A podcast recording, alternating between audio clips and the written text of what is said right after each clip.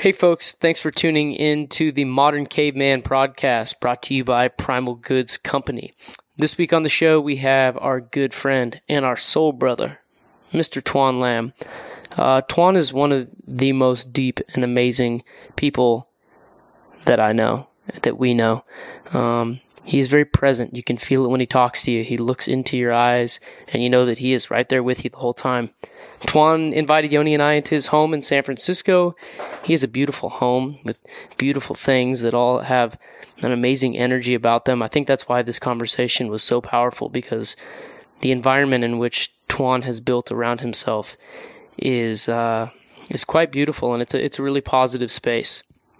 Um, in this episode, we talk about Toan's journey coming to the United States as a child, uh, the projects that he's working on, some of the cool things that he's been up to, um, we also talk about a couple of Toan's mantras that I'm a mantra guy. I wanted to uh, to really point out, um, and they are to listen to the whispers and to do it now.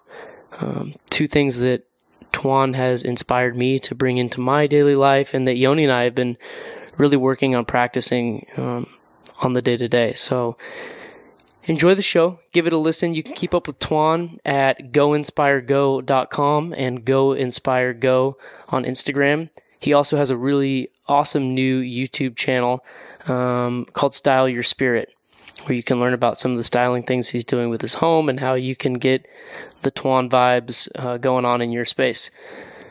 Um, as always, if you guys have any feedback or comments, feel free to shoot us a message on Instagram, send us an email. We love to hear from you guys. We really do appreciate all of you so much. And thanks for listening. Much love. Enjoy the show. Bye. Hi. Thank you. I love you guys, my soul brothers. We love you. Yeah.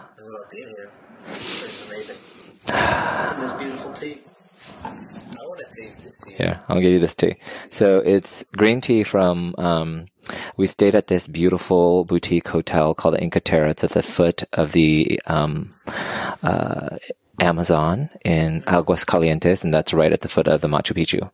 And one of the things that we were able to do was go out and, um, pick organic tea and dry them. And that's what you're drinking.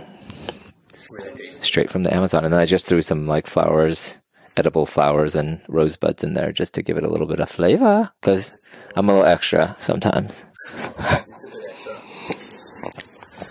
Mm. Tell us a little bit about the space, how you created the space that we are sitting in, and you know your thought process behind it. Oh, so it is really an emotionally charged question because I just realized as of the last two weeks that I've always been sort of embarrassed. Yeah, and there was a lot of shame energy, and um, shame is like the lowest vibration of energy um, because you're not truly who you are. Um, but when we grew up, uh, we were super poor, and so I was always embarrassed to have people come to my home, and um, now it just brings me so much joy to have people filled up here. So my home is essentially a collection of things that I've um, found uh, along my travels. Um, there's stores, a couple of high end places, you know, just randomly stuff that's found, been found on the street. There's a story in everything you see here. It's the story of my life. But I feel like um, I heard a designer say this before that your home should rise to meet you because everything that happens around you and in your space is a reflection of what's happening inside you. So hopefully it brings, when you guys first came here, Matt gave me one of the best compliments ever. He's like, the energy is amazing here. And I'm also very mindful of, like, while I like physical beauty, I'm an artist and I love nature and all that. When somebody says, Oh, um, I love the chair or I love your cashmere sweater, that's just some sort of a thing. But instead, uh, you know, when people say, I love your sense of style, you know, or I love how you curated this. That speaks to more of a depth in uh, you, who you are. You know? So this place, yeah, there's just stories from everywhere. Like the rug back there, the sheepskin is from New Zealand. These uh, poofs, these colorful pink and brown poofs, are um, old Afghani rugs that were turned into little poofy poofs. That's a Moroccan rug over there. Matt sitting on a, a Peruvian rug and a pillow because his Um, he says he needs to be a little bit more elevated. We're all sitting on the floor because I just was like, where do you guys want to sit? If we can sit on the floor, it just feels much more grounded. Yeah. So, um, so anyway, so that's my place. And I just, I love entertaining people. I love, um, just having this, it's a womb. It's my sanctuary. And it's a place where I just feel like when I come home that, um, it's not just like an apartment or house. It feels like home. And that's the way I feel like when I'm around you two, really. And so that's, I'm very honored to chat. And, you know, I don't know why anybody want to know about my story, but, you know, but, um, I'm happy to chat about, you know, whatever you guys want me to chat about. But thank you for coming here and blessing my home with Joanna J. No, it's great. When I walked in, I did, it just feels very, um, welcoming and everything has a purpose. You know, there's no, misused thing. Mm. feels really good. You know, I like that you said that. Thank you. And um, I just did a little tutorial video on how to choose flowers at the farmers market because friends have asked me like, how do you choose flower? Can you come with me to choose flowers? And I'm like, that's so basic. Like, right? I just think, oh, everybody like it's easy for me. Or um, there's a Japanese art of I have the notes somewhere, but um, there's a Japanese art of flower arranging that a lot of the Zen uh, masters or Zen people teach. Um, and it's just about essentially being mindful of flower arranging. And sometimes my friend of mine went to this um, Zen uh, flower arranging class as a part of this like mindfulness meditation retreat. And it, you were only to pick three flowers and only have one snip of each flower and you would arrange it. I think it's called like ich- Ichiban or something like that. Um, anyway, uh, but it's just a Japanese uh, way of uh, style of arranging flowers that's rooted in like culture and ancestry, and it's just gorgeous because you have only one clip, and wherever you place it is wherever it stays. And I try to take design concepts and interiors because I'm just obsessed over them um, because this because of my deep love for stories, um, and think about how that is I could take a, that life lesson and, and, insert it into my the design of my life, so the physical and the internal, and um, it, it just makes me think about, for example, like when I'm cutting carrots, just cut the carrots. You know, when you're in the shower, where all your greatest ideas come when you're in the present moment, right? And you're showering and you're feeling the water and the lavender body scrub. I use a little bit salt scrub with lavender. It's amazing. And just like breathing it in and just taking my time to just feel the water, the warmth and the steam versus like, oh my God, I have to meeting, I have this podcast to do. Oh, I have the motivational speaking thing to do, or I have to go like do laundry. Uh, you know, it's just like being in the present moment. So I love how Japanese cultures have one word that means like a paragraph in English. It's like mm. a word that sums up an ideology. Um, mm. I heard one the other day called, I think the word is Sudoku. Yeah, Sudoku? Or okay, Sudoku. What's that? no, I, I have it on a post-it note okay. on my laptop because it basically is. It's one word that sums up having a pile of unwor- unfinished or work to do, and being okay with still having that pile there. It could be books to read, mm. things to write, or emails to send. Um, but being at peace with that pile and knowing that it's there and that's just part of it. It's sort of like the uh, concept of wabi sabi that we had talked about. Right? wabi.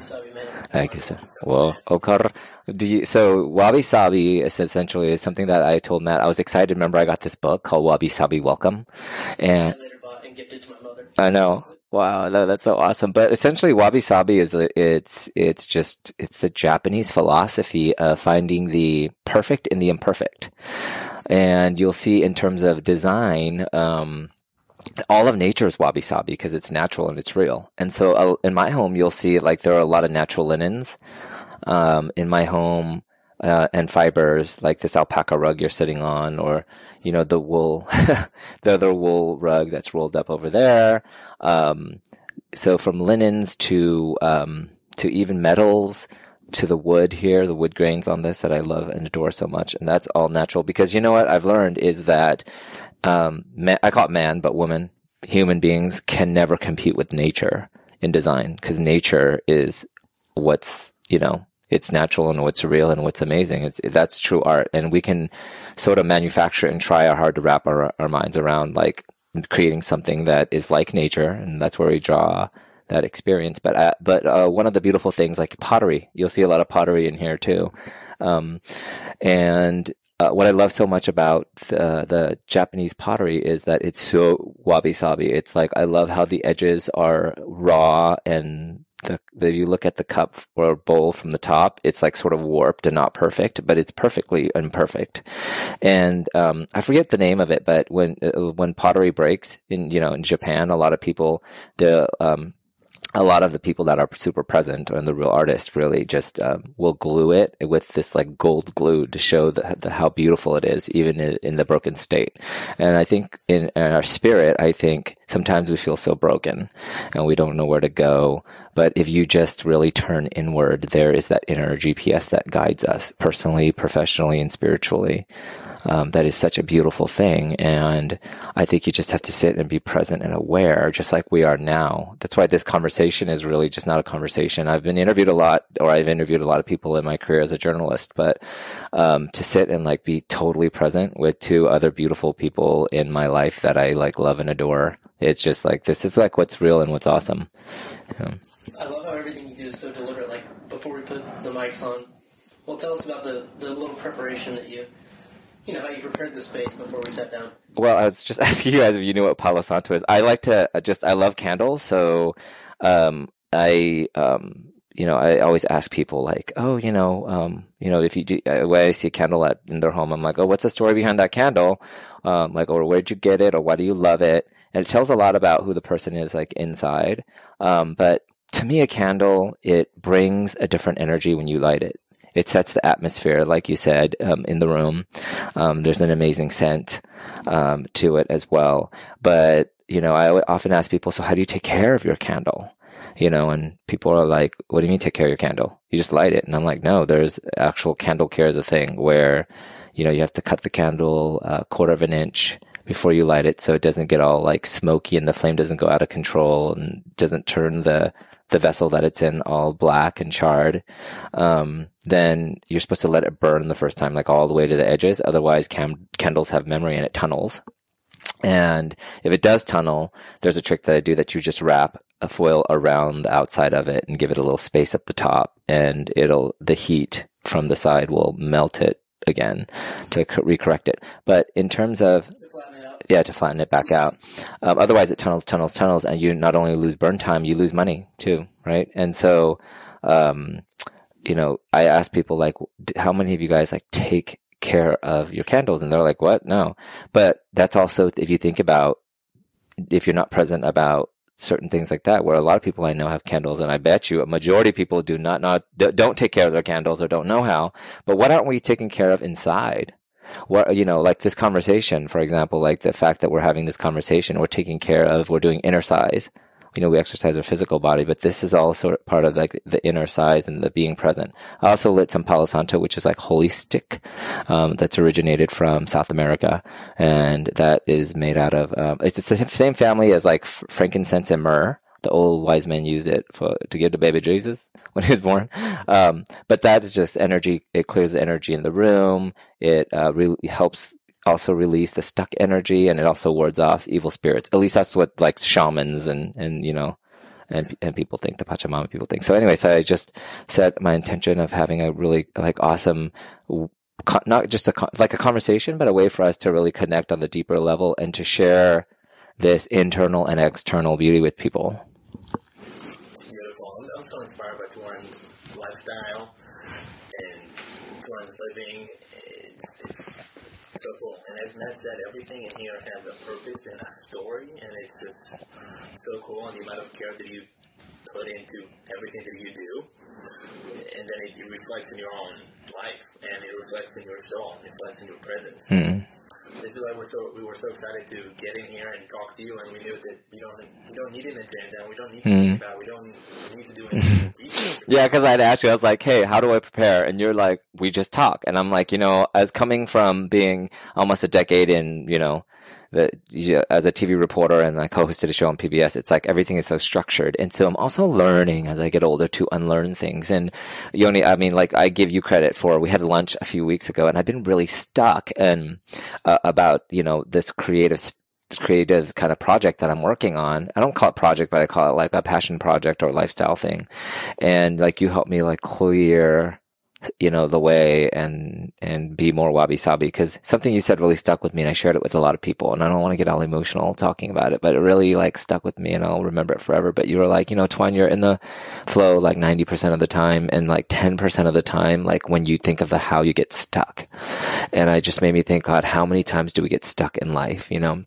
And it's funny that you mentioned that because yesterday I just did um, uh, a little video showing you know, my viewers, audience people, like, um, I was like, okay, so I'm going to let you guys see something that I've never posted on social media or never showed the world because it's such a sacred place and it's my bedroom. And it's not only my bedroom, but it's my bedroom like unmade. You know, like my, my sheets uh, weren't made yet and everything. And I was like, and I make my bed every morning because there's a lot of, different aspects of health that that it de-stresses you. It um it's per- when you do it with purpose. Um, it you if you're a goal driven person, you just feel like, oh my gosh, what else during the day can I do to accomplish or, or, have the sense of like accomplishment or fulfillment or impact? Um, and then just going to your sumptuous bed at night when it's made is the energy is so much better and clearer than just like going back to some, you know, your pillows all strewn on the, you know, side of the bed and you're, you know, uh, and your sheets everywhere. Um, but um, I just did a little video on how the importance of making your bed and, and physically and, and spiritually inside of you. Um, and to, you know, in terms of launching this, this Gulp project thing that I've been so, um, not ashamed of, but it was rooted in that shame we talked about earlier. Um, you were, there was like a handful of people that have, I've listened to the whispers in the last, you know, uh, couple weeks to to finally like launch this this life and style kind of design project. So I thank you for that and making me aware. So. to, be, to be a part of it. And I'm also I'm, I'm stoked to to see what kind of tips you're going to share because I know you have so many, you have so much knowledge in this area, and it's like international knowledge and universal knowledge. Mm, thank you. And this is not something that I just noticed. It's something that Essie noticed, and Essie's mom noticed the mm. first time she met you. Um, a lot of other people that we know, and I just feel like it's so you. Mm. And to hear you a couple of weeks saying like, you know, and I understand like perfectionism and you like to do things in really high quality. This is like where you come from. Yeah. On a big scale like in this day and age, we just want to hear your your like give us this energy, give us this mm, knowledge. Thank and, you. And you, you know it is. People want to get together with you just to like so take your energy. Oh, thank you. Into, their life, mm. like rise again and thrive again. Oh, thank you. It's, true.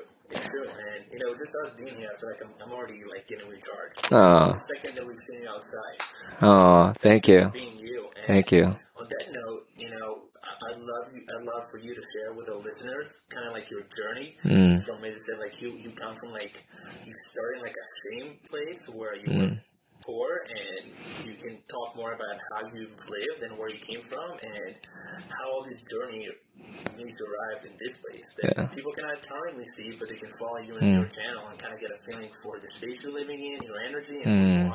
Thank you. I, re- I received that. Thank you, guys. Um, you know, I uh, believe that we all, you know, do things and react to things because of what's has been uh, because of our journey, you know, uh, and what's been done onto us or our experiences. And um, I sort of had a sordid start to my life because um, I was we're um, I need to do the 23andMe to, to for show make sure what we are. But my, you know, we've been told that oh, we're basically you know mostly Chinese, and maybe there is some sort of some sort of other you know perhaps maybe like French or European something or something that is much more of like you know um, not from like this uh, Southeast Asia area um, because some of my family members look Hapa. You guys know the term Hapa.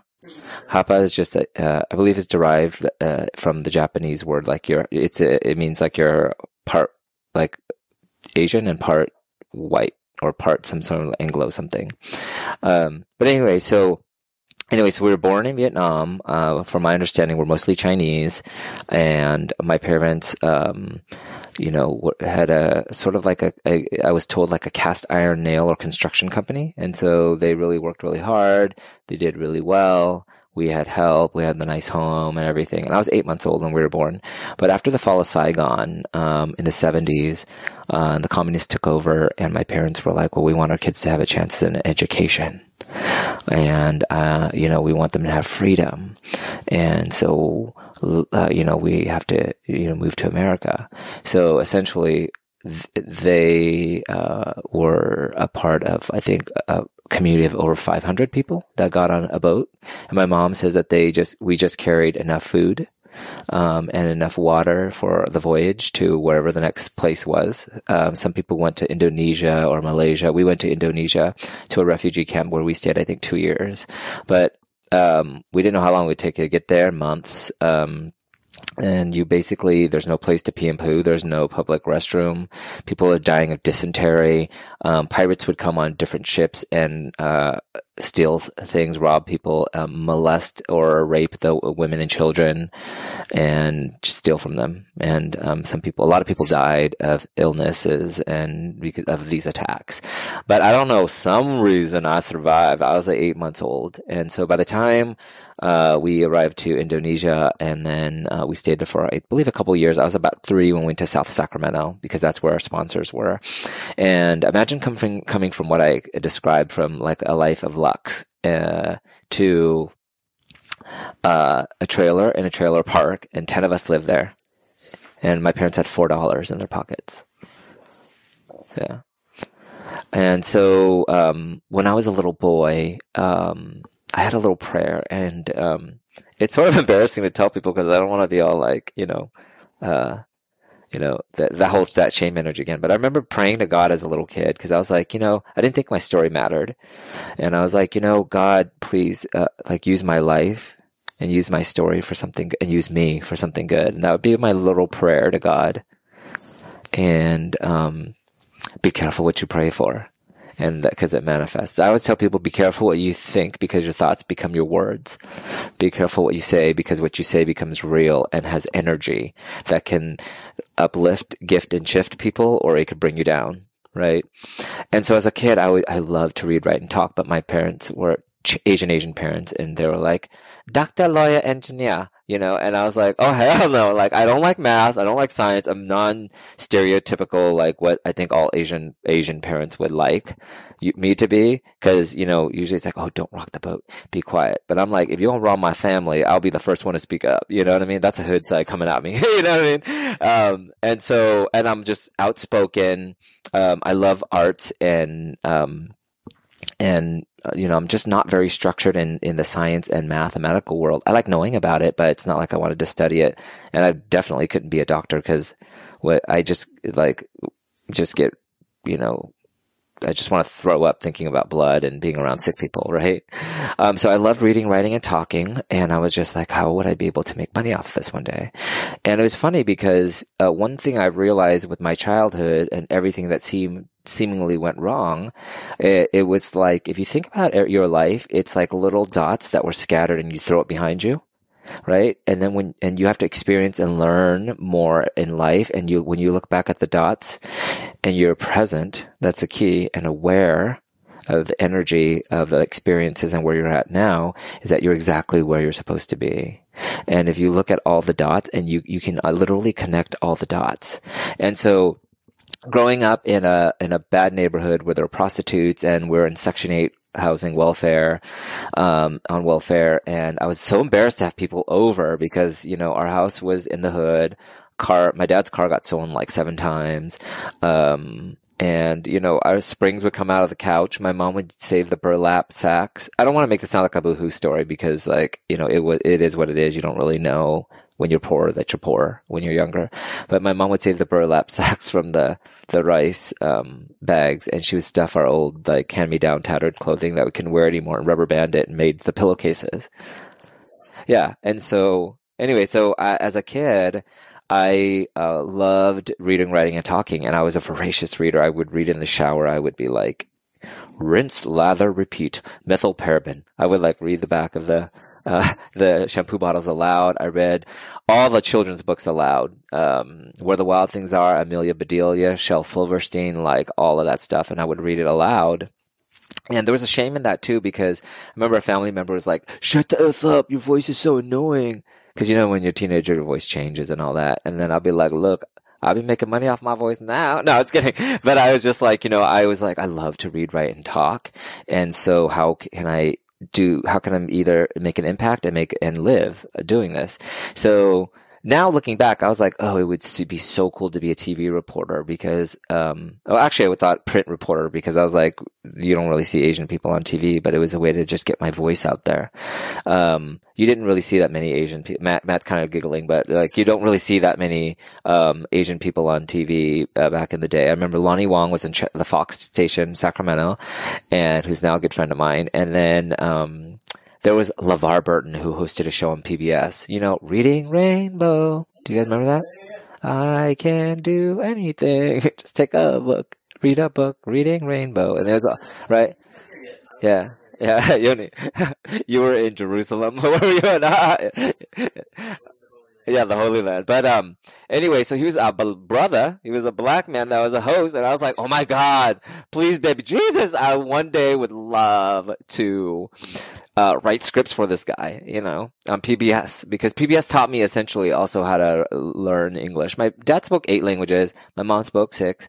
I kind of suck and just speak three and a half, but in their eyes, yeah. But um, but I uh, Cantonese, so English, Cantonese, Vietnamese, conversational, and un poquito español. But yeah, but entiendo muchas uh, español y muchas palabras, pero necesito practicar. I just need to practice. I know a lot of words, is what I'm saying. But um, yeah, so um, I was like, oh, that would be cool. So cool to run scripts to him. And then I would love to teach because at the point when I was younger, my sister was the first one who got a, uh, my sister Lynn, my eldest sister, I'm a one of five. I'm the youngest of five, two sisters, two brothers, and then me. But my eldest sister was the first one to actually get a four year degree. You know, she's a nurse. And um, I was like, well, I would one day love to teach, you know, um, and so that was kind of like my now looking back like oh this is what i want to do. And fast forward many years again be careful what you think and say and do because they manifest. And so fast forward later like what 30 um, 30 something years later i became a tv reporter uh, Wausau, Wisconsin, Midland, Texas, Fresno, then San Francisco. I co-hosted a show on PBS called California Heartland. Um, so that was my PBS connection. Um, and one day I'll meet LeVar Burton. I know that. Um, and, um, I taught at, uh, at my alma mater, the University of San Francisco, and now I'm teaching at another art school here, a blogging your passion course. So now talking about it, I'm like, damn, I like, I kind of did a lot, but you know, I don't really think it's funny because when you're in it and you're doing it, the time passes and, you know, so that's sort of, um, the evolution of that. And, um, I became a TV reporter.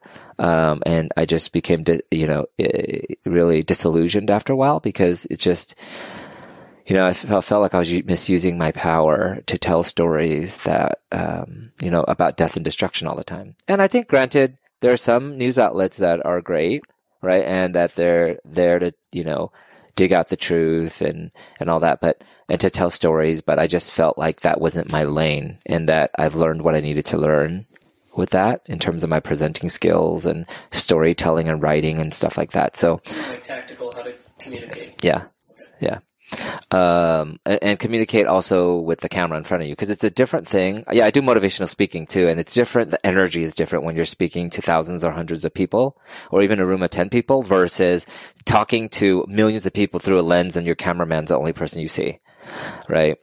Um, so, um, it was after I left my uh, TV gig, uh, you know, which I thought that that was all I want to do. Small city or market, TV market, medium, and then large, and then maybe go to the network. But when I started reaching the top of the pile, if you will, of what the people think the top of the pile is, which is the top 10 markets, uh, you know, and here San Francisco was like five or seven at the time, um, then, um, I would, I, um, you know, a series of events and things happened that really changed my life. And I, uh, switch from my kind of like work that I do for a living to my passion work. Uh, so, um, I, Oprah always says, like, listen to the whispers, you know, and she, um, she had interviewed Byron Katie. Are you guys familiar with Byron Katie? Byron Katie's amazing. Um, if you guys don't don't know uh, of her, you guys should just Google her. B Y R O N and then Katie K A T I E. And they were talking one day. She's a spiritual teacher and author, and um, she they were talking about feeling betrayed. You know, like when you feel like you're in a relationship and you feel betrayed, or you feel like you're at a job and you feel betrayed, or you know that you're betraying yourself. And self betrayal is one of the most like lowest energy form things, right, in life. And like when you know you're in a relationship that you shouldn't be in, you know, and but you're in it. And um, the interesting thing about that I got from that conversation was I was like, wow, I'm betraying myself in this job that I just feel like I'm done with. I don't get excited over going to work anymore. Um, I just had uh, some bosses that weren't aligned with my values system and the way we, you know, journalistic integrity and values and things. So I was like, no, I'm gonna quit my job, you know, like, and this is like down economy 2008 mortgage meltdown. And, you know, um, I had a trip planned to Peru and I said, when I come back from Peru, it was, uh, during Christmas time. I was like, I'm going to quit when I get back. Thank baby Jesus I didn't quit because when I came back, they said in the, over the loudspeaker, they're like, Toan Lam and all these other names, please come to HR, you know, and I was like, what? And they were like, you, you know, they laid us off. Um, I was the 14th round of layoffs. Yeah. And I was like, yes, because then I got a, um, a check that, you know, that could at least last me a few months and I could figure out what I wanted to do. So I went off on this adventure and I just like literally bought a like, ghetto camcorder that was used and I started and a microphone and started interviewing people. Um, started a YouTube channel. This is when YouTube just started and um, I it, it, turned out to be what's called Go Inspire Go, a place where you can go get inspired and then go and then use your power to get back. And um, one of the series that I do is called um, it's like an Everyday Heroes series. So um, I would go and tell stories about everyday heroes, write blogs, and create videos uh, about them. And at the end of the blogs and videos, there's action items on what you can do to go and help and use your discover and use your power. Like if you like writing or you you're a legal person or whatever, you can help that that person or the cause that that person is about with your power. Um, and you know, fast forward later, it was amazing. I met so many amazing people, um, like um, school bus driver Jorge Munoz is one of the most popular videos uh, in terms of views wise on on YouTube. Um, Jorge Munoz was a Colombian resident who uh, was a school bus driver by day, but at night um, he would use half of his school bus salary, buy enough food to home cook meals with his sister and his mom um, every single night um, and cook 150 meals and drive his little white Toyota truck out to the subway stop in Queens, New York. So he, Jorge Munoz was known as a queen, uh, the angel in Queens, Queens, New York, every day for, I think, well over a dozen years, well over a decade, feeding over 150 people out of his little white Toyota truck, home cooked packaged meals. And we did the story. And at the time, um, you know, not many media outlets had picked him up yet. And I was just like, hey, you know, this is my mission is to highlight heroes like you and get you help. And, you know, he saw that I was uh, uh, authentic and we had this connection and he invited me over and we covered the story. And, um, there's some action items at the end, like, you know, you can write his nonprofit a check. If you, if you want to write a check, you can come volunteer or you can send him, you know, like, your your whatever goods you have to help, you know, with your own a bakery, give, you know, your baked goods. And, um, you know, bloggers started sharing it and the radio and then talk shows started contacting us and, you know, to, to share the story. And Good Morning America ended up licensing to use part of the video, um, to share. And so then it was just like magnified and it just picked up, picked up a life of its own. And, um, I was proud to say when the last time I had checked in with him, uh, maybe a handful of years later, um, he was spending, I think he was saying like half his salary. So it was like $300 a, um, a month, uh, on it. Uh, sorry, $300 a week. So that's $1,200 a month. You hear that like woo woo sound in the back? That is the uh, national emergency system. Every Tuesday it goes off. So sorry about that, guys.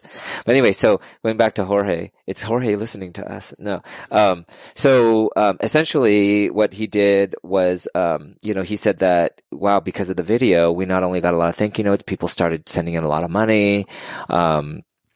Like literally like bakeries and other uh, local food like restaurants and stuff like that started giving him food to give out. People came and volunteered. And he said uh, to break it down in terms of like monetarily he said that now he had only used like $150 a month because he got so much money and resources coming in instead of $1200 a month. And um, so anyway so that's just one of the videos. We have so many other amazing stories from a uh, girl, eight year old girl in Marin, California, Northern California, Vivienne Harr, who set up a lemonade stand 2.0. She sold lemonade online and um, physically every single day uh, because she wanted to free 500 slaves in South America.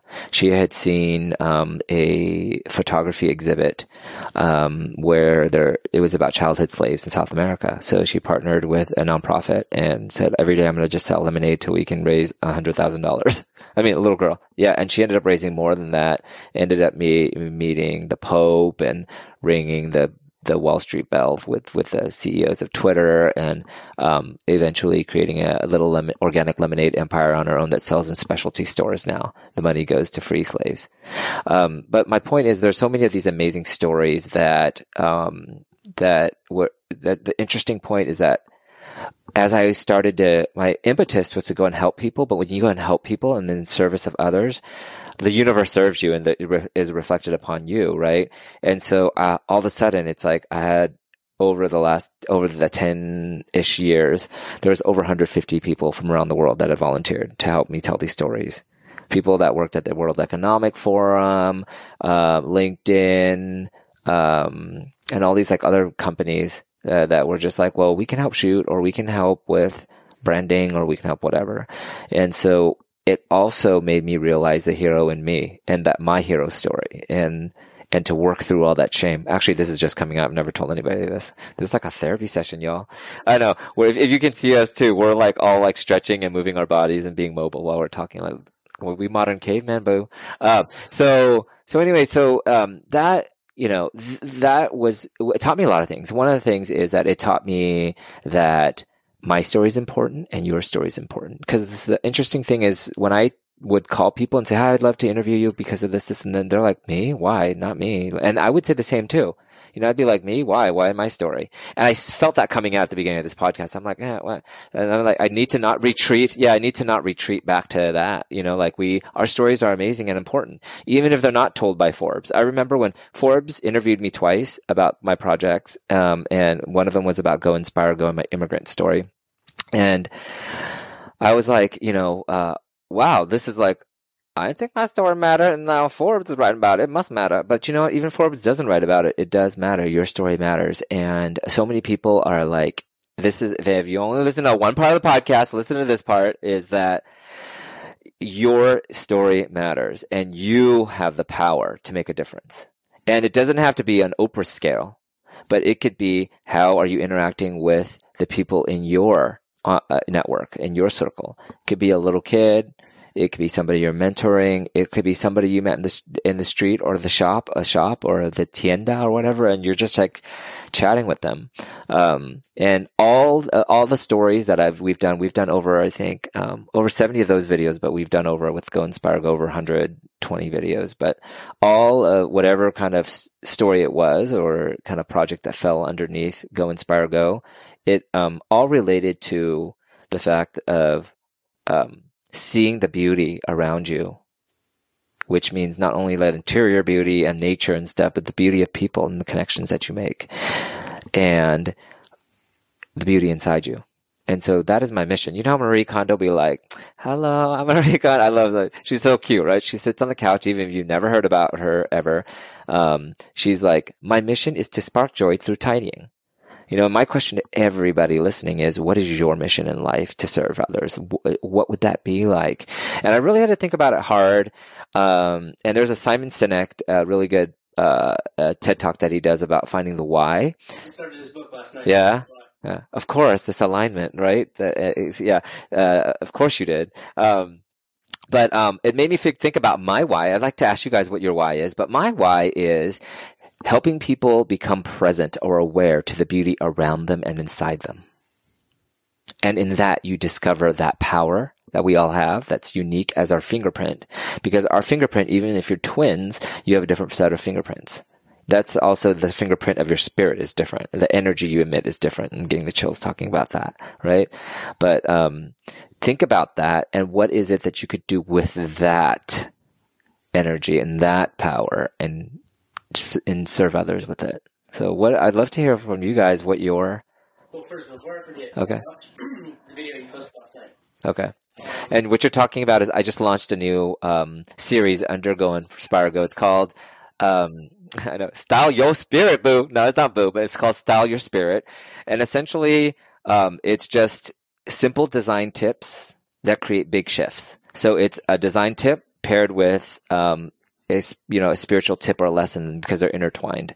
And so the first video was about the time is now and whatever it is in your life. I talked about something as simple as wanting a fiddle leaf fig tree, you know, and and what the importance of that was in terms of design and the energy it brought to my life and how that related to me spiritually and in the world inside me. So um, you were saying about that video? Well, so my mantra for the past handful of months has been to be intentional. That's something I got from Yoni Mills. That I do everything with intention. Mm, And Yoni's been, I mean, not only a business partner and one of my best friends, but he's a mentor in a lot of ways.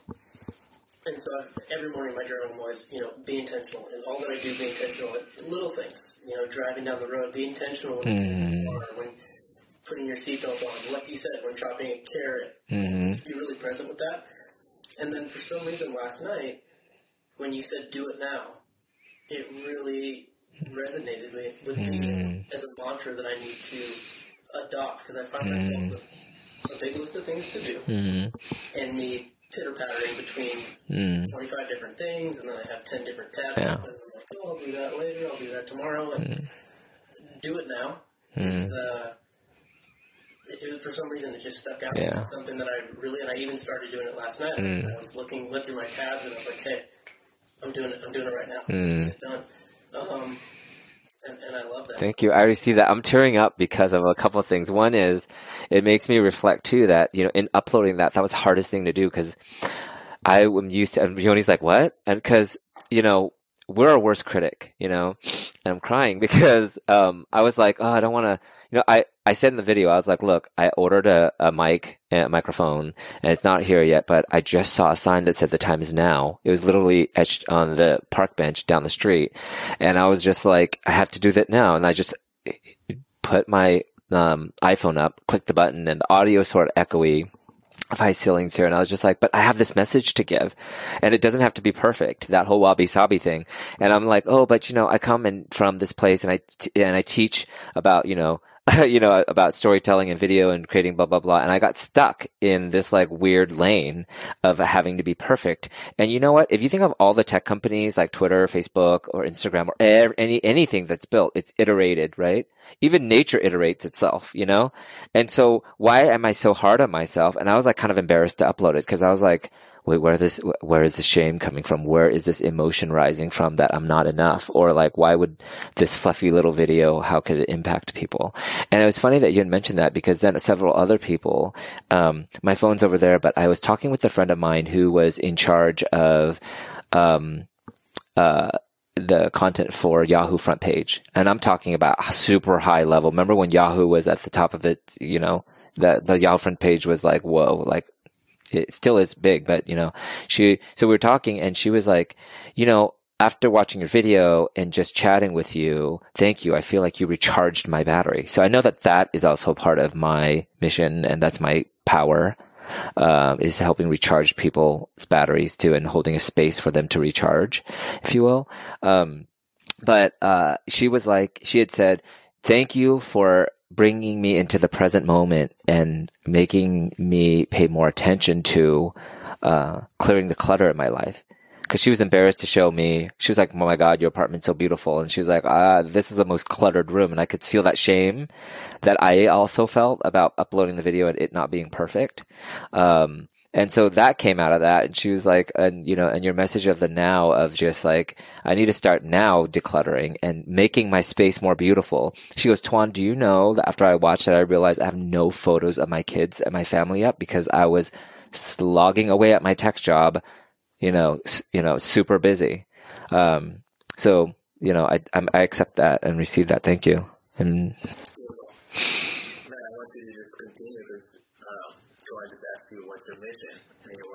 Your mission and your power. That's what I want to know. And as we reflect upon this, I want everybody at home to like listen or people out, you know, on, you know, public transportation listening, whatever, wherever you're getting this, uh, tuning in here. Like, where, what is your mission?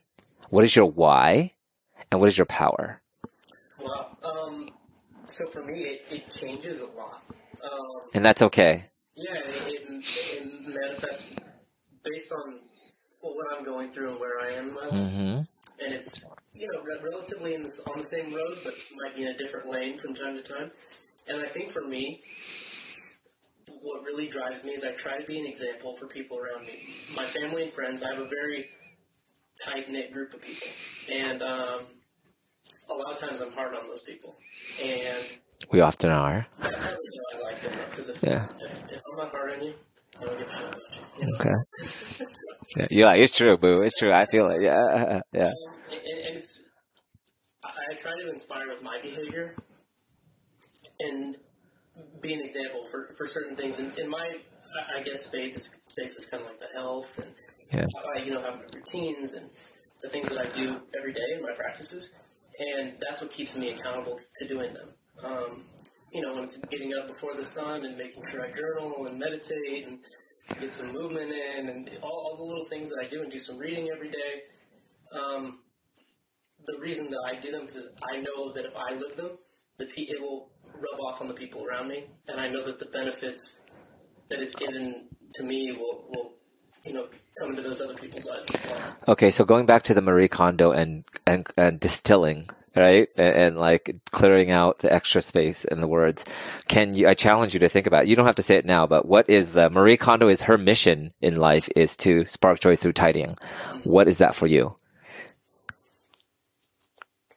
You talked about the way you live it and all that. And, and I told you mine is to, to inspire presence and awareness of the beauty in and around you.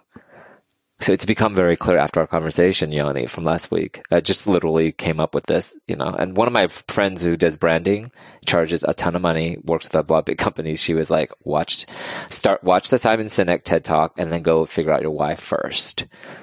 And so that's my challenge to everybody. Like, what is that? yeah.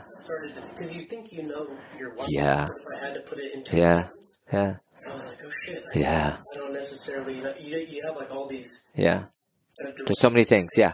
And yeah. All the way here, um, I was talking to Yoni and he said, well, is it, is it in your five year plan? Have you written down your five year plan? Because yeah. we did five year, yeah, a year ago.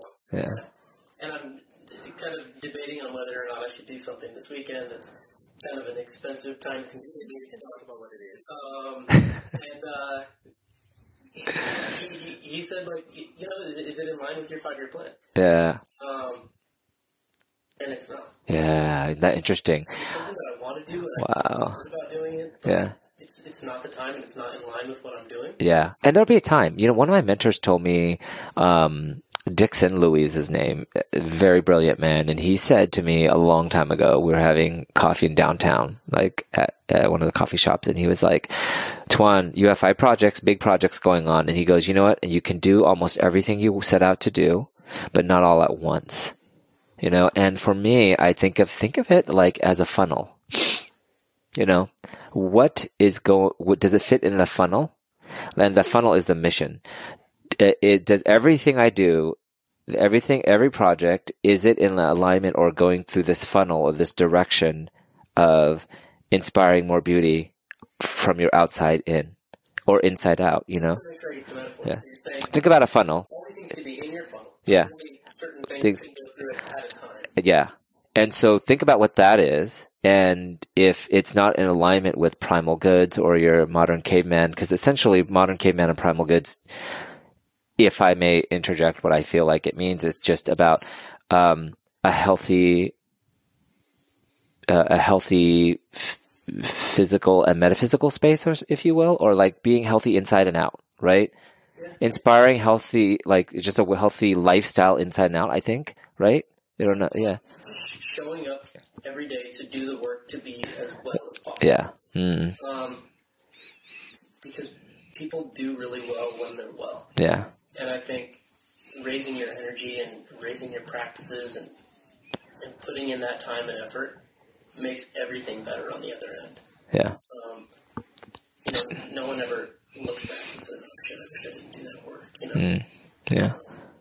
So just raising your awareness of, so yours, it seems like is inspiring people to be, be and do well, if you will, you know, or so kind of getting closer. You just kind of have to keep playing around with it, but, but the energy's around it for sure. And it's just like kind of Rubik's cubing the meaning. And, you know, I love that you said earlier, it's very wabi sabi of you, by the way, to, uh, to say, you know what? It changes and shifts. Cause I was just going to say that too. It's like when you were talking, it's like, don't be so rigid on what, what it is and beat yourself up because you don't know it yet. But it took me an evolution to just say, distill it down to if I'm helping you inspire beauty from the inside out and outside in. And, you know, so it just takes, you know, it takes time to, to put the awareness around that. But what then is your power?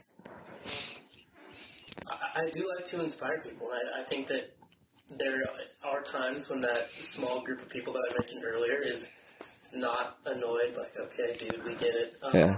But they are inspired, and I see these little jumps, mainly in my dad recently. Mm, Um, you know, kind of a older, conservative, white guy that you would not think, um, you know, in his, he's 60, yeah.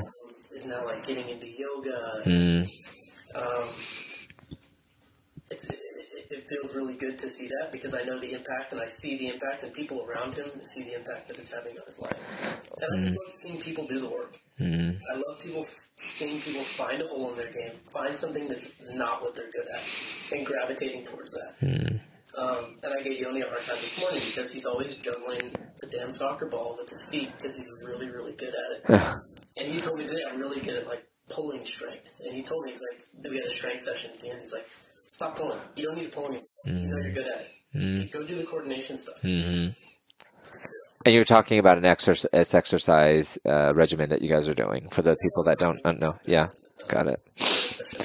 Yeah, isn't it funny? Is that we just that's uh, you know sometimes our what we think is our strength is also the weakness, and and it's it's all the yin and yang, you know. And and um, I love there's a new um ad for ModCloth. Um, and I have no affiliation to them, by the way. Uh, clothing. It's a clothing, uh, like, like clothing and lifestyle line. And they interviewed Awkwafina. Do y'all know who Awkwafina is?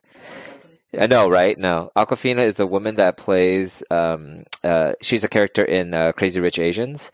Um, and, yeah, book in a movie. Huh? No, no, no affiliation except I'm Asian and crazy, but not the rich part. No, I am rich in life, yes. Um, but, um, basically she's a, you know, she's always prided herself on being a little bit, like a lot awkward, not a little awkward, you know, and so she was like, find your, your weirdness is your strength. And that really resonated with me. It's like, what is, whatever you're going through, for some people, it could be being gay, or for some people, it could be what, you know, like, it, it could be what they think, like, oh, you know, I'm a woman and I was done wrong, or battered, or whatever. Or like, if you're going through cancer, or whatever the heck is going on, a lot of times people will experience that life lesson and then give back. And that was a part of their chapter in their life, you know. I want to hear from the doctor, Yeah, you. Okay. Yes. but I want to hear him it. It's, it's one of those things where it's easier for me to give advice to someone, but Uh, uh, uh. obviously reflecting on your own and yeah. what you're doing is, is such a hard job. yeah. Um, but, but I, I've seen a conversation, I've seen a conversation in, um, in what I think my power is, and it happened to me with you, and I think where, where I excel most helping someone see, um, how much easier it is for them to, to get, to more meaning and just to live self and, and it that way. mm, So when people find, uh, people excuses to not doing something they want to do because they want to be perfect, yes. they're putting in a lot of work, I will come in and show them like, you don't have Yeah. Yeah. Yeah.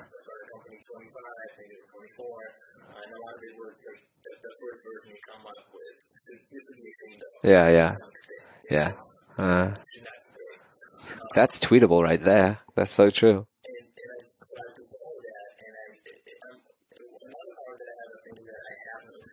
Mm.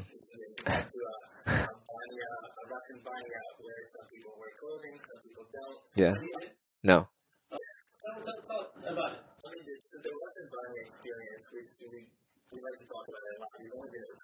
Yeah.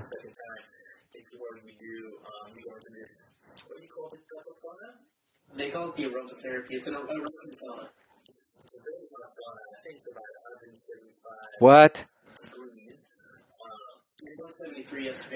Doesn't that scorch balls? yeah, no kidding. Ugh, oh my gosh. Yes.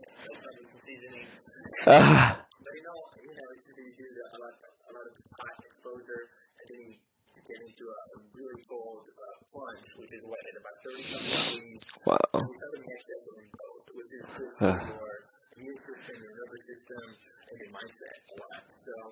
Ah.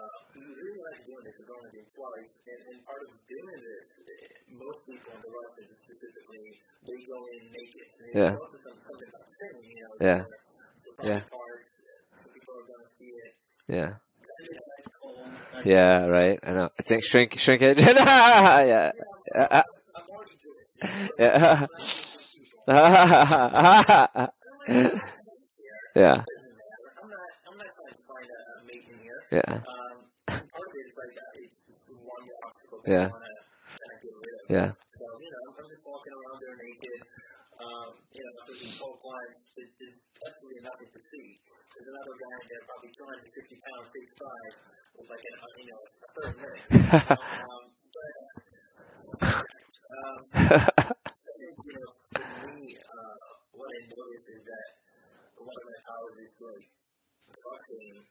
Mm. That's really good power. Wow. Yes. Yes, that's beautiful. Yeah. Yeah. Yeah. Yeah. Yeah. Yeah.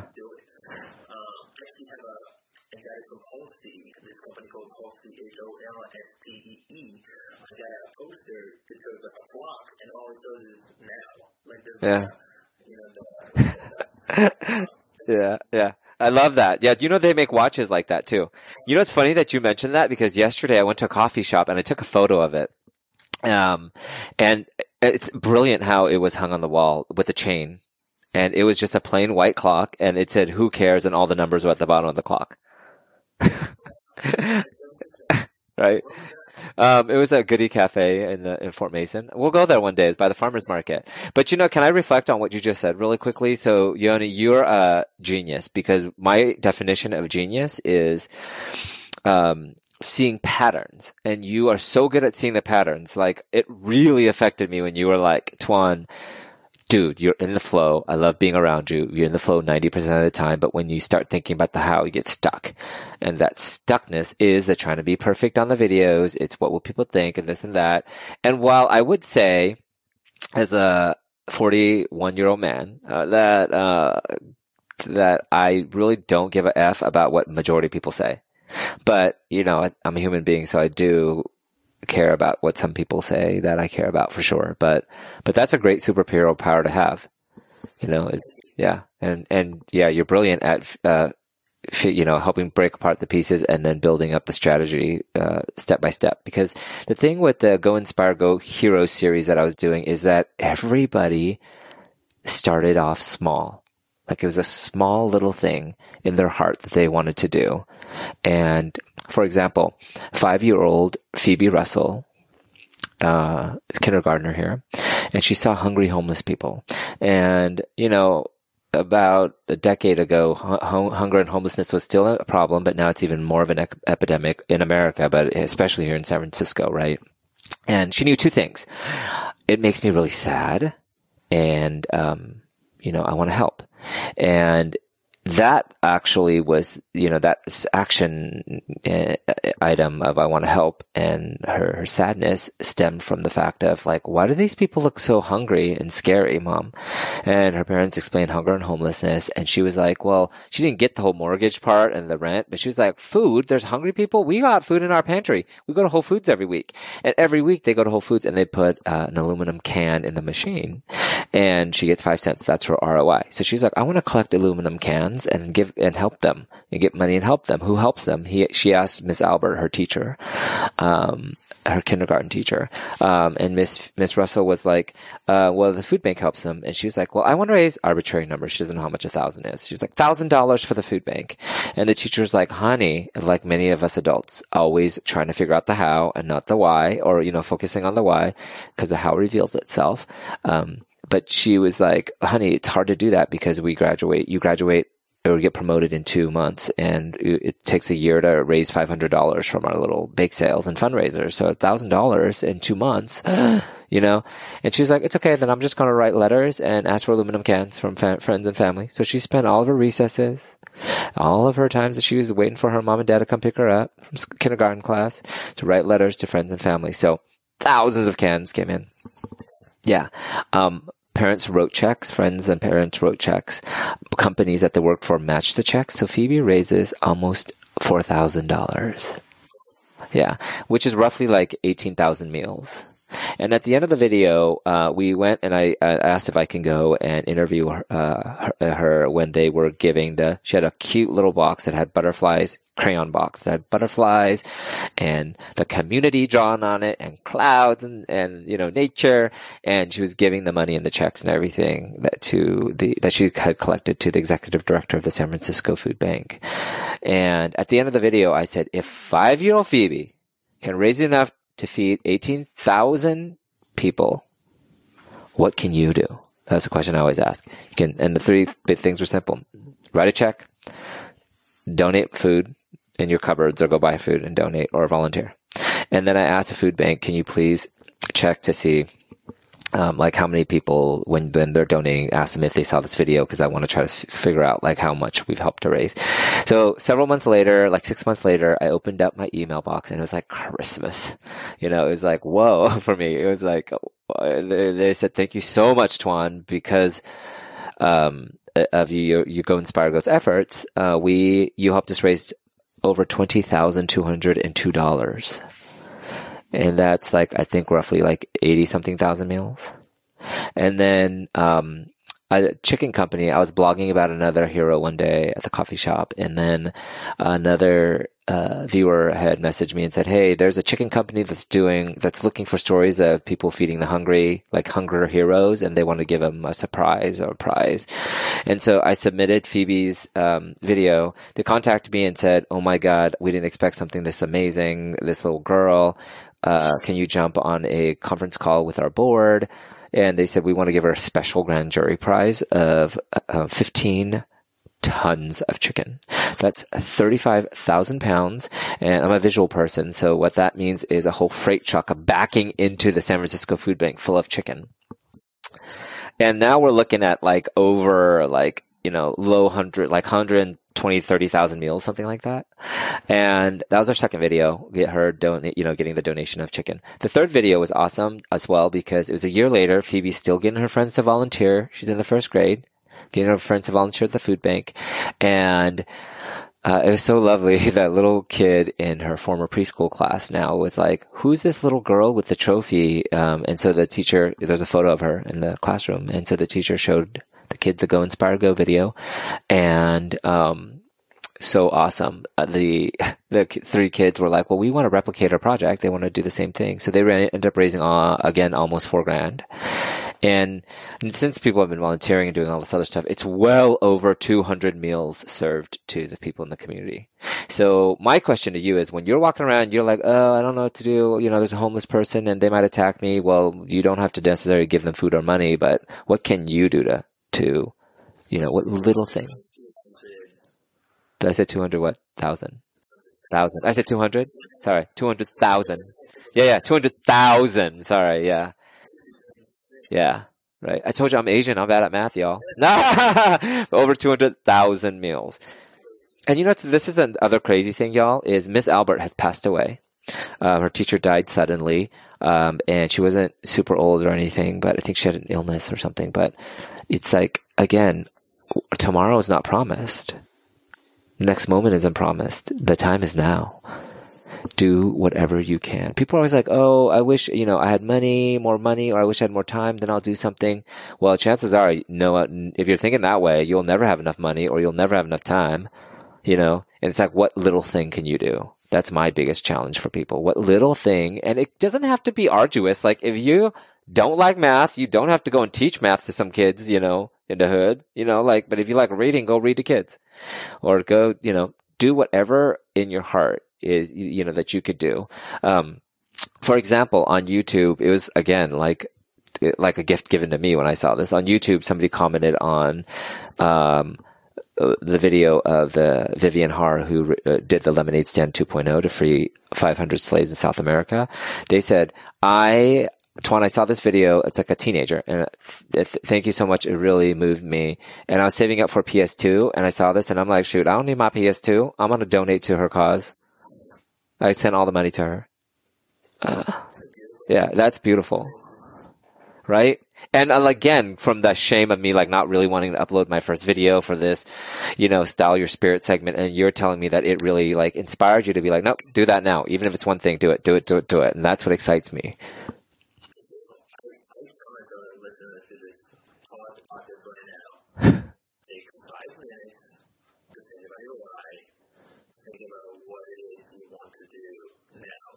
now there's only at this moment today, but like now in terms of like the near future. Yeah. Well, you know what though, um, I, I like that you said that and I like the challenge and you're so brilliant at like distilling it, like we just said, to like little action items. But you know, I, uh, um, I, I want to put the energy around it of the now is when that click happens. It was funny when we were setting up for this podcast, um, was it Matt or Yoni? Which one said that Toan just like download? I think it was you, right, Yoni? You're like Toan just like downloads all this stuff because Matt. I know Matt was like, I was like, wait, don't say that. Wait, stop. You know, and like, you know, stop. We'll save that inspiration for later. But why? We don't have to. Things just come out in the flow and naturally, you know, and, and beautifully as they as they do. You know, and so back to the statement that you said um, now that you've unpaused the podcast, pause it again. but really, I I challenge you to to if you're feeling the buzz, it's already happening. Like I felt the buzz when after I met with you, and I was like, "Ooh!" And then I happened to talk to a couple other people that had mirrored the same message, and I didn't even bring up the conversation that I had with you until way later after they brought it up to me. So listen to those whispers; they come in different ways, shapes, sizes, gifts from the universe. And you know, this, the biggest gift ever. And you know, like, uh, I love traveling. I like, you know, nice things and all that, but it's just like, those are fleeting. The biggest gift that you can give, the legacy that you can give is the gift of you. You know, and, you know, take it from somebody that I've experienced a lot of death in my life you know, a lot. I had four family members die in a year's time, my first year when I was reporting in Wisconsin. My dad stomach cancer in his mid 50s. My aunt was mid 40s, died of breast cancer. We didn't even know because nobody else that we knew died of cancer. So it's just like, again, they were taken like that. And then my two grandmothers passed away all in about 13 months.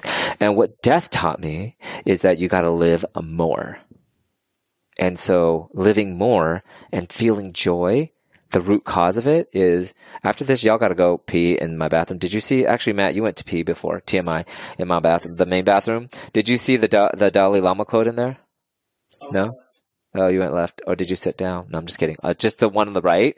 Um, it's it's it's such a beautiful quote, but essentially, it's in the bathroom on the right. Yeah, in the right. Yeah, okay. I framed it because I, I met this guy who met the Dalai Lama, and he went to some event, and they gave this thing to him, and he felt like he wanted to offer it to me, and and it says roughly something like, we as human beings are on earth for approximately 80, 90, sometimes 100 years, some of us 100 years.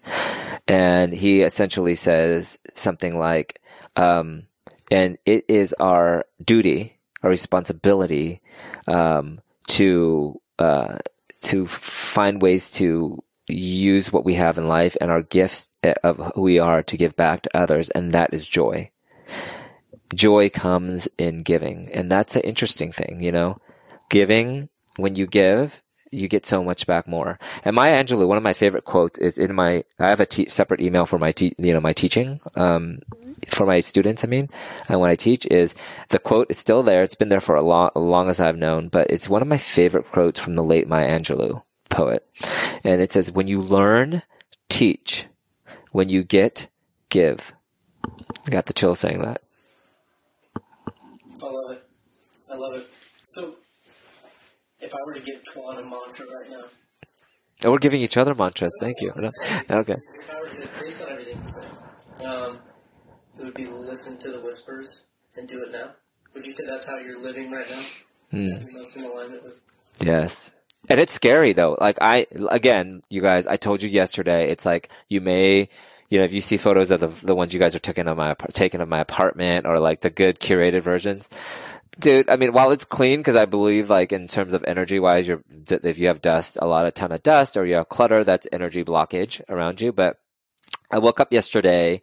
I had to dash off to go. You know, I did my meditation, went to CrossFit, and then came back, and then I had a I had a phone call. And after that, I was just like, you know, what? I'm inspired to do a video about um, making my bed. And again, I didn't think making my bed was that big of a deal. I did another video right away about fluffing your pillows on your couch and rezhuzhing your, you know, just the picking up things before you go to bed.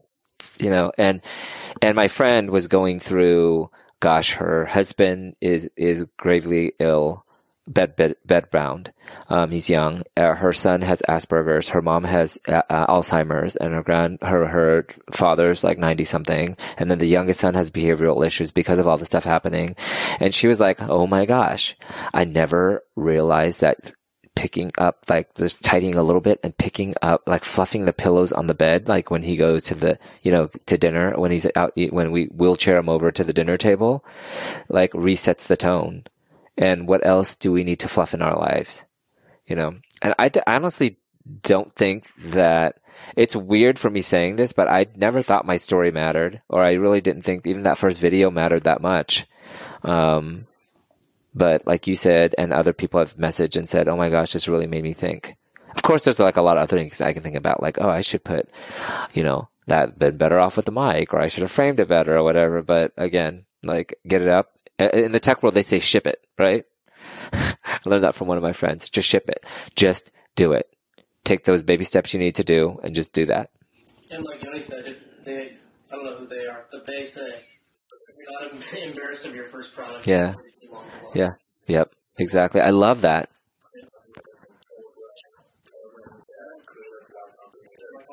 Paula or Paul? Paul Graham. Okay.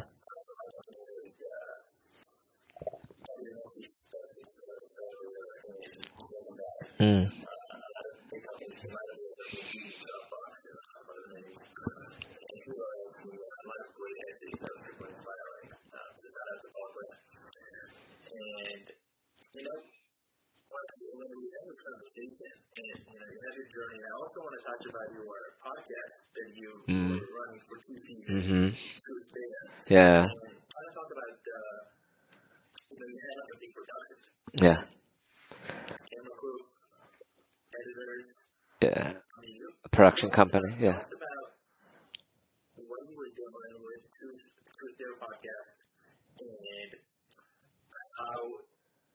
impacted you know, with Mm. where you are right now. Oh. You're taking things Oh. a little more easily. Yeah. Huh.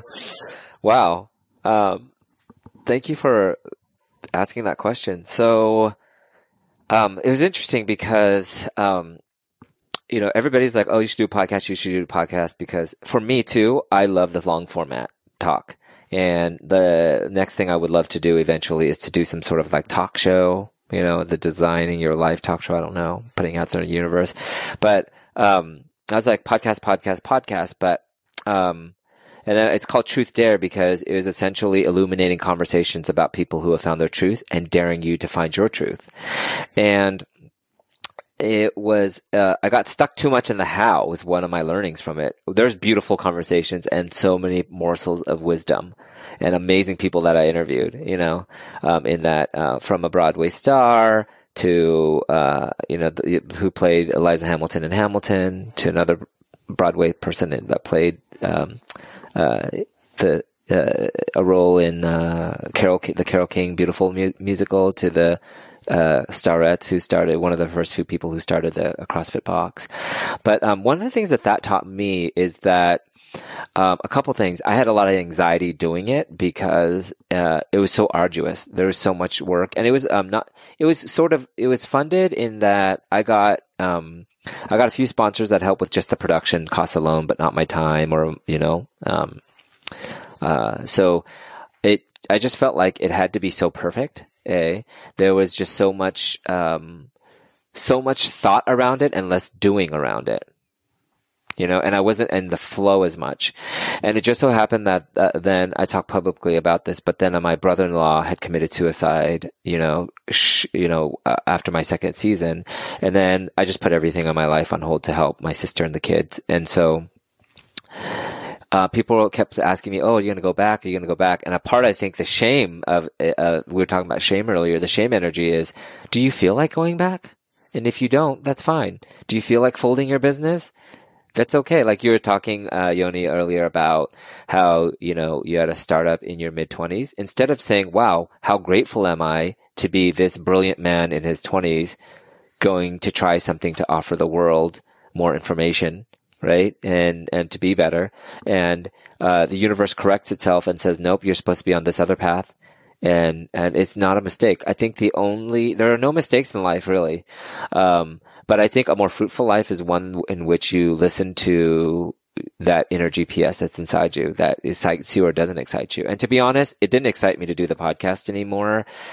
Um, and I can't believe I'm just actually saying that now because I'm like, ah, maybe I'll just hold on to this domain or things like that. But it was just like, I enjoyed the conversations, but what I did enjoy was the production and I got stuck in the how. And that was the big epiphany that I had recently is that really keep it simple. And, you know, with these videos, some of my videos, I'm doing like selfie camera talk, you know, and some of them I put the camera on the tripod. I have a nice mic on it now. But again, it's like, it doesn't have to be perfect. Shoot it and ship it, you know? Yeah.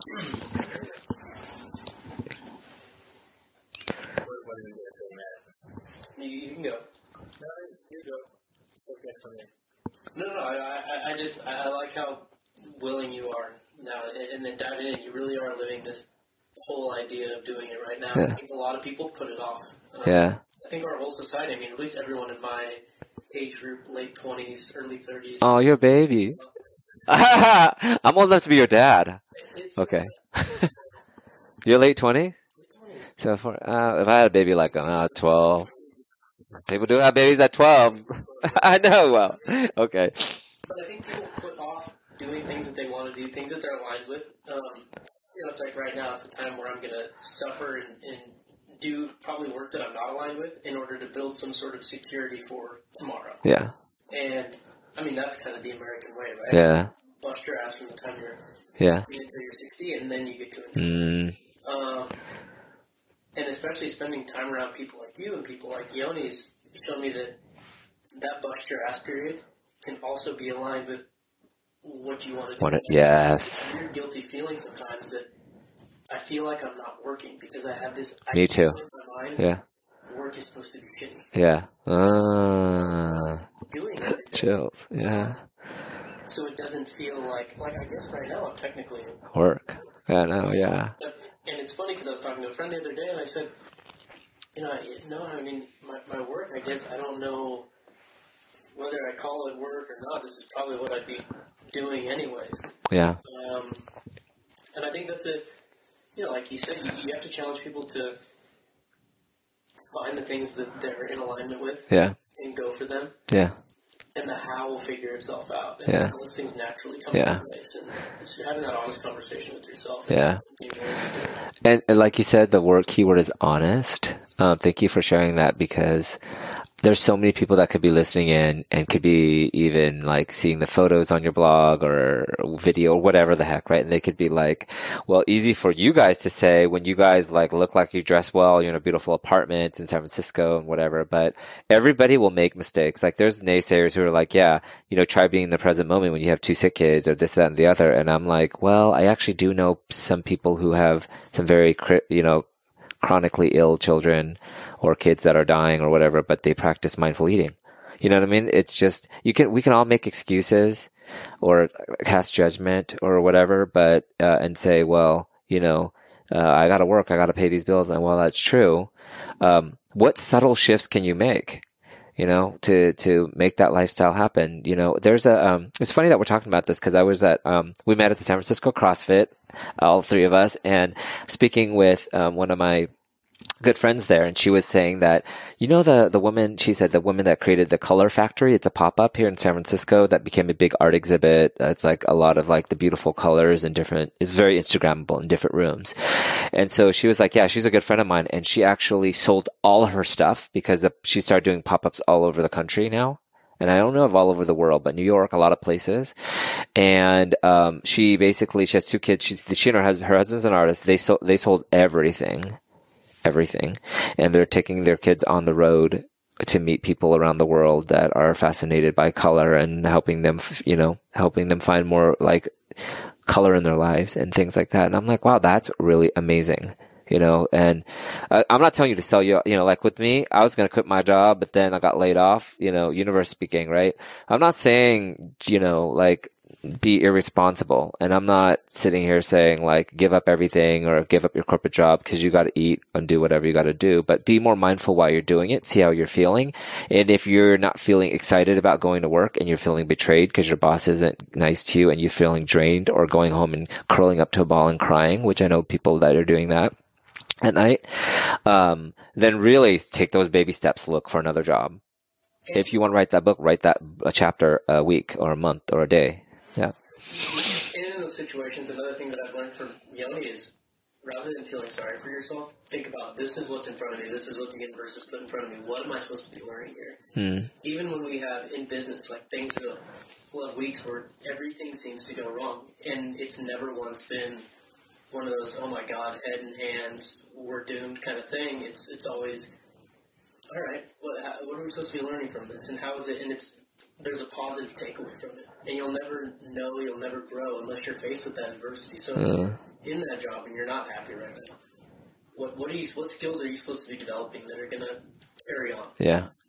I, I love that you said that because really your challenges are here as guideposts. And um, I believe that challenges are here to teach us something, as hard as they may be. But here's the key thing. Here's the key. If you don't put awareness around it and you let ego take over and you're, you know, you're not present to what it's here to teach you, then guess what? You're, it's going to come back in a different way, shape, form, situation, person, whatever it is. And so once you learn it, that person, if you're dating somebody that is constantly bringing you down and uh, verbally or physically abusing you and you're not learning from it, that person's not going to be avoided the second time around. You might dump this person or like leave or whatever, but then that person's going to come around again. Yeah, way, shape, form. Yeah. Different way, shape, form, person. Yeah. Yeah. Yeah. Yeah. Yeah. Yeah. And there's just so much joy in, um, you know, spending more time to do what you love. And I'm not telling people also to like, you know what, quit and just do all your passion project whatever that is, or because uh, you're ho- making your hobby your job essentially. Because there are a lot of people who work in say uh, an environment that I wouldn't want to work in, and um, they are like, well, you know, for me, it's to spread more kindness you know, in the workplace. Um, it, for me, my, you know, case in point, my brother, he, he likes computers, but he also likes sports and nature and all the stuff. So he enjoys his job, but it's, you know, if I say, was he passionate about it? I think he's more passionate about nature, but he, you know, has a technical job, runs a team, spreads these uh, kindness, compassion, empathy kind of values around them. And he enjoys it, but it's not like he is super, as super excited as when he, like, for example, comes home and spends time with his girlfriend, his puppy, and they're out in nature, you know, um, or, or, you know, you know, playing sports and doing all these other things. But, um, you know, I think there's a misnomer that you have to do whatever that is for a living. And that's not what we're saying here. It's just like that now is the time to do more of what you love, in or outside of work. And I think it's important to get clear about what those things are. Um, what what do you really love to do? What really makes you happy to, to be doing it? Um, and I even went through that exercise recently where I just wrote down a list of things that I enjoy doing that I genuinely feel good when I'm doing them, and not just things that I think should make me happy. Mm. Um, and I think once you get really clear on that, it makes it a lot easier to, to block time, to block a week. Yeah. If you are, you know, eight to five or nine to five. Yeah. Um, to, to make the time for that, because Yeah. I think a lot of times people will get out of some sort of low energy situation that they're in all week, and they kind of don't really know what to do or where to go, and they haven't got really clear with themselves about what it is that makes them tick or what it is that makes them feel good. Mm.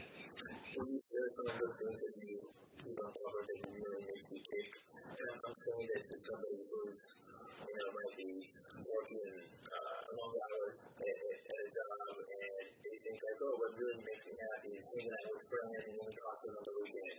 Let's kind of decompress it. Yeah. The weekend is just, it's just not, it's not different than covering what really ticks you. There's no uh, external stress that gets you to a place where you need to decompress. So, Mm. Yeah. So uh, I'd say one of the main things that I've real- learned recently is um, that I love fly fishing Mm. um, for two main reasons. It's this whole, you know, almost a meditative practice where you're connecting with an, a whole system in, in a river. Um, and I love spending time with my cousin Anthony, who's a, a fishing guide, and I get to really be with him in his element. So it just, I always feel really, really good, and I tell him all the time that I'm up in Northern California with him. There's nowhere else I'd rather be right now. Uh, Um, so I'm really making an effort to do that more because I know that it's something that makes me happy. Um, another one is my, my movement practice. I, I love movement. My body feels the best. Isn't it amazing? Yeah, right? I love movement.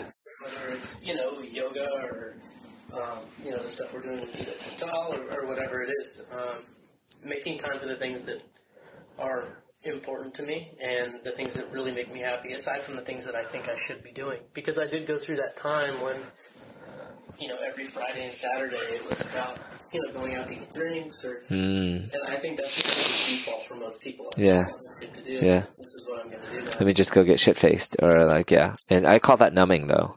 You know, like not being aware of your true gut feeling. Like to me, for me, um, I don't drink. Yeah. Um, I'm allergic to most alcohol, but, um, if I lit- literally go to a bar and sit, that to me is the biggest waste of time for my life. I'd much rather be sitting here sipping on tea and having conversations with you guys or going on a walk.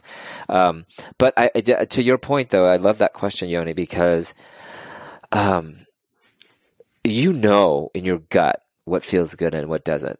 And you know, like when you're like sitting sitting with someone at a bar and they're all they're doing is, ta- you know, you find yourself talking gossip or shit about other people and you're not feeling good about it, you know. So I liken it to somebody I, I had coffee with a younger uh, person today, um, who's uh, you know just tapping into spirituality and whatnot, and one had some questions to ask me, and it was funny because I was like, you know, you know, it's so hard to listen to that GPS. I'm like, actually. It's hard and it's not if you want to make it hard. Uh, the technology that we have around you makes us think we need an app or we need to like buy something that, you know, in our consumer based society. Um, but really, just listen to your gut. If you're feeling stomach ache, if you, or, uh, you know, or if you are driving and you are too close to somebody you have that anxious feeling, it's the same anxious feeling you're having when you're probably going out to drink and you shouldn't be there. I mean, again, I know people who, I'm not shaming drinkers or drinking, but I know friends who, people who love going out and having a quick beer.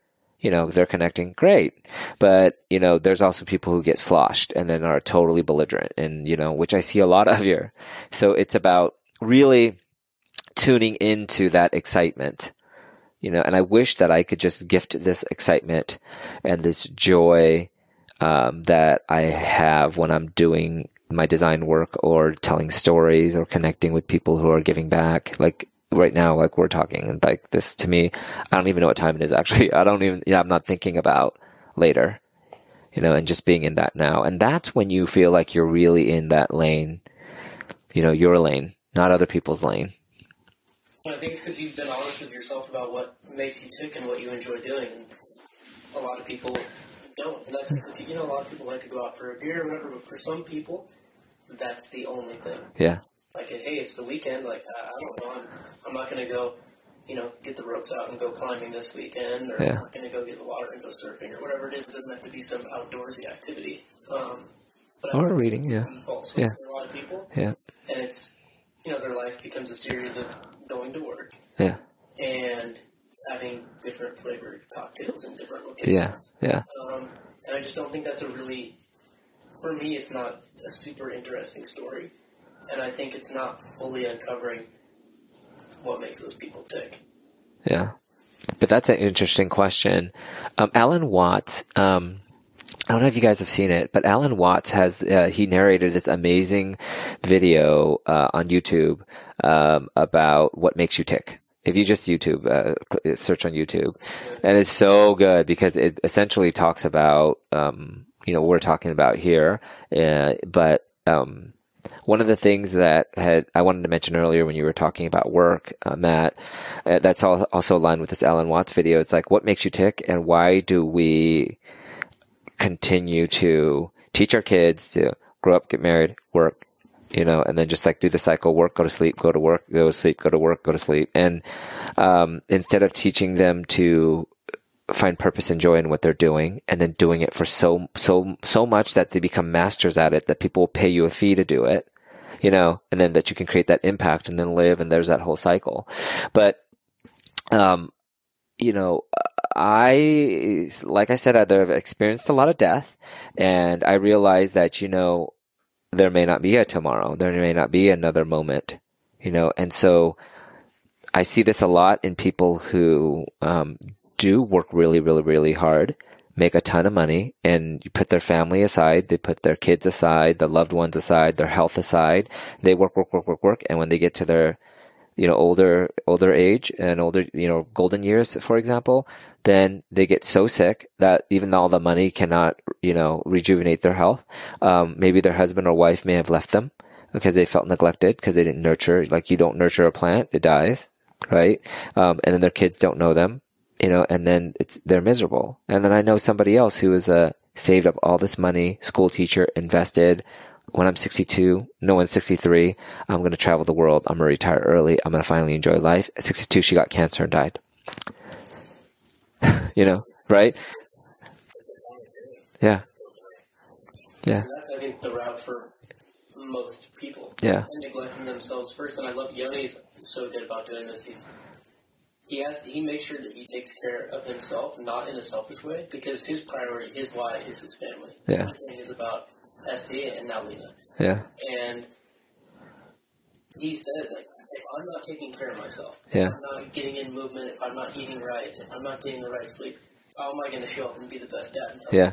Yeah. Absolutely. There's so much, that's so much, uh, s- spiritual energy and life less so many life le- uh, lessons around that. Um, one of my favorite stories is Oprah says when she uh, hires somebody, she likes to interview them, and the question that she asks that people get hung up on is, "What is your spiritual practice?" And people are like, "Whoa," because when you throw the word spiritual around, people get woo wooed. You know, they're thinking too woo woo or whatever.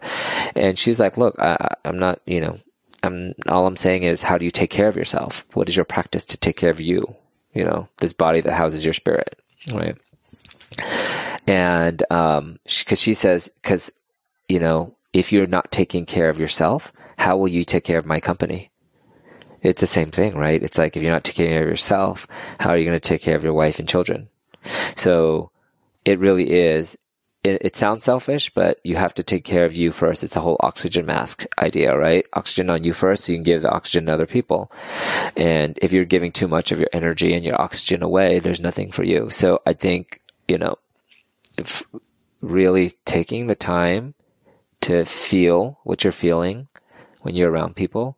Does your battery, does your battery feel charged or does it feel depleted?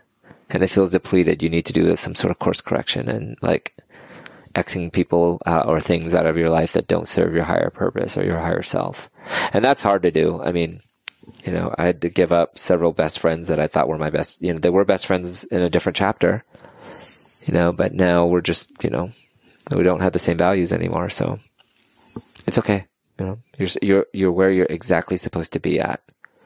So if you're listening to this and you're like, oh man, the time is now, you better get up and do something, boo. you know, like do it now.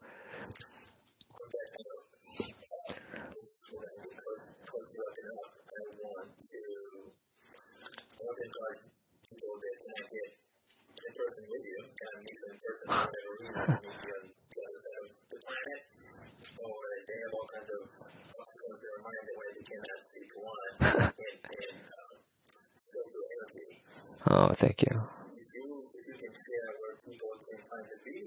Yes.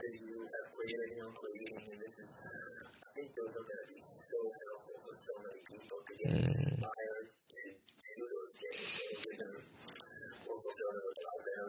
Mm.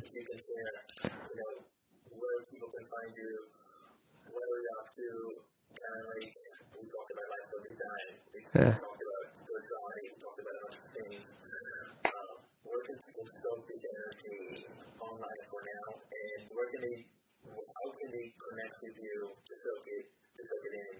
Mm. Well, first and foremost, thank you for you know setting the space and the stage to share stories and to have these like real soulful conversations.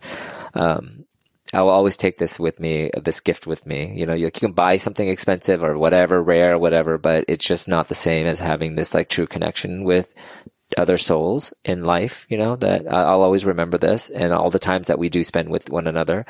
Um, it's really simple. You can go to Go Inspire Go. The acronym is GIG. And that's what we've been doing here. You go to this, it's a YouTube, you can, it's a, it's a website, but you'll see the YouTube links all over the place there. Um, but it's a go inspire goinspirego.com, a place where you could go, get inspired, and then go and get back. And that's where you'll find our hero series. And now this, um, spirit, uh, this spirit, spiritual kind of series called, uh, Style Your Spirit. Um, so thank you for holding this space and this place, you know, in physically and inside of, of us. And, you know, I just feel like my battery's like busting out the seams right now and I need to go on a run.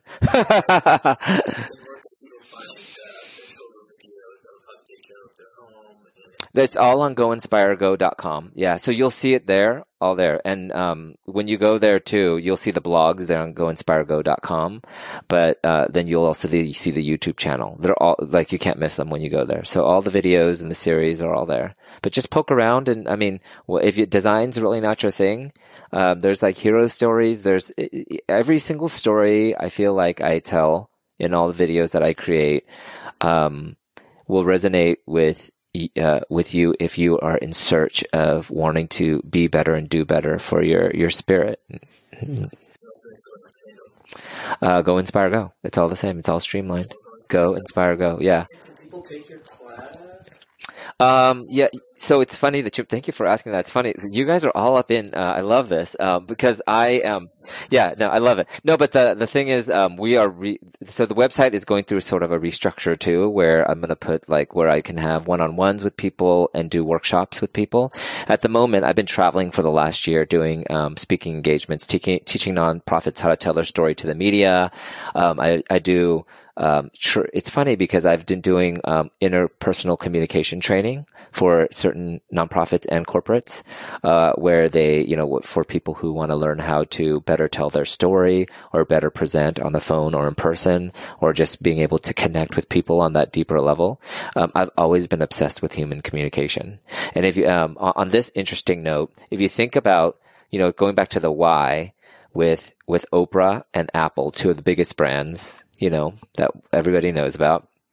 And if I were to ask you guys, um, what is, what's their mission? What's Oprah's mission? What's Apple's mission?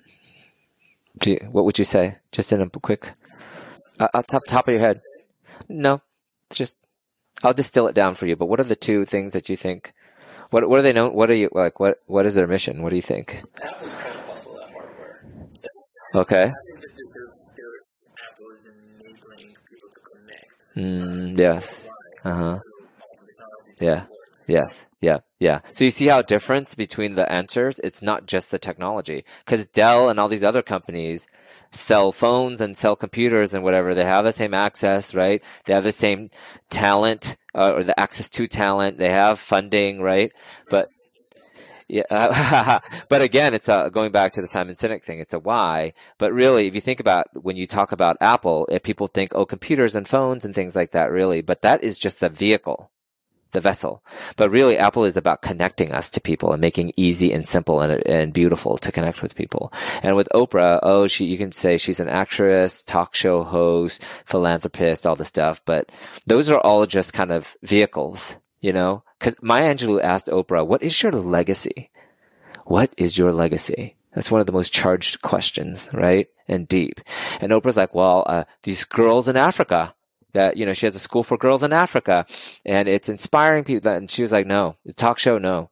And she was like, what? And she was like, just what the way I understand it is, and the way I see it is, Oprah is inspiring you, um, to be your best and to, to, one of the things that, which is really amazing about her is that, like, to, to, uh, like live your best life is her brand, but uh, what's interesting about her is that she can have an A-list celebrity like Julia Roberts on the A block or the first segment. The second block, she can have like back in the day, she was, she had like, uh, homeless LGBT transgender, you know, person, whatever, right?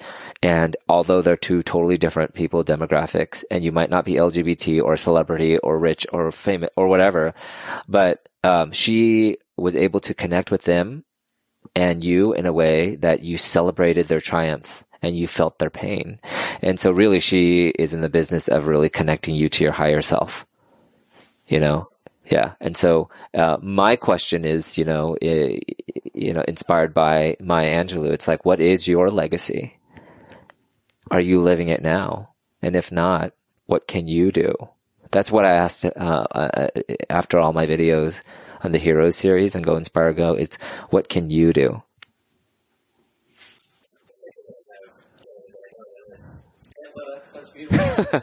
Thank you guys. Yes.